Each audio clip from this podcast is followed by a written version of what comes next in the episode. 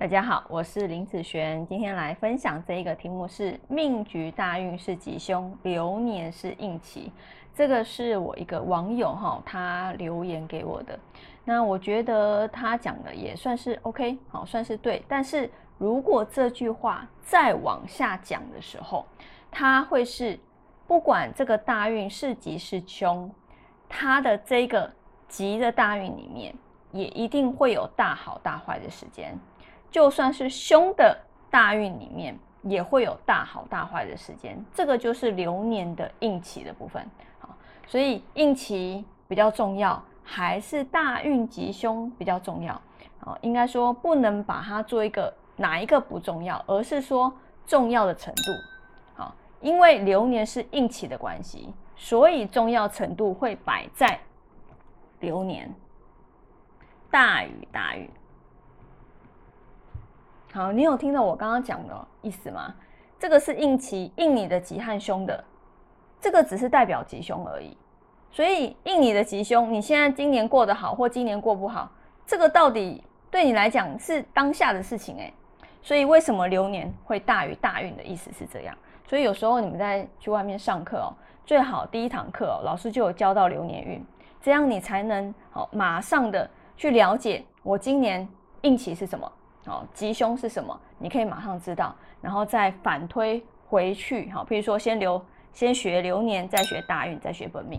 好，这个是呃，我前几天有在上一堂课，叫做倒过来的命理。有兴趣的同学可以直接去之前的一个影片去看哈。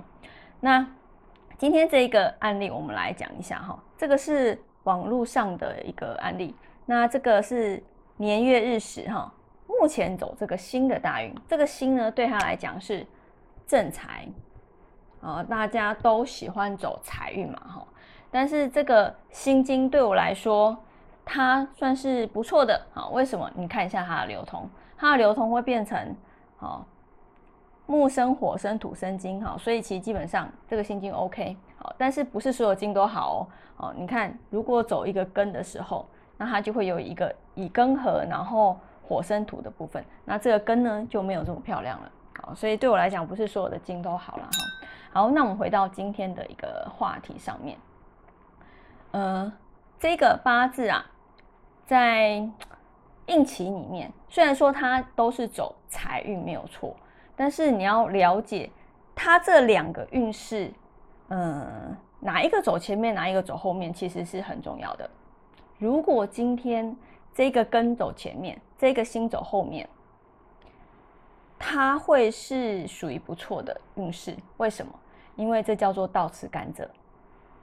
但是如果这个星走前面，根走后面，啊，这个叫做不是很漂亮的运势。啊，因为这个叫什么？啊，因为先走前面叫做先先乐后苦嘛，对不对？啊，大家都想要先苦后甘。啊。后面希望老年，或者是说不要老年啦、啊，比如说后面的运程不要比前面的更差。好，那这个也要看你的大运是在几岁了哈。那如果太后面也没什么没什么用啊哈。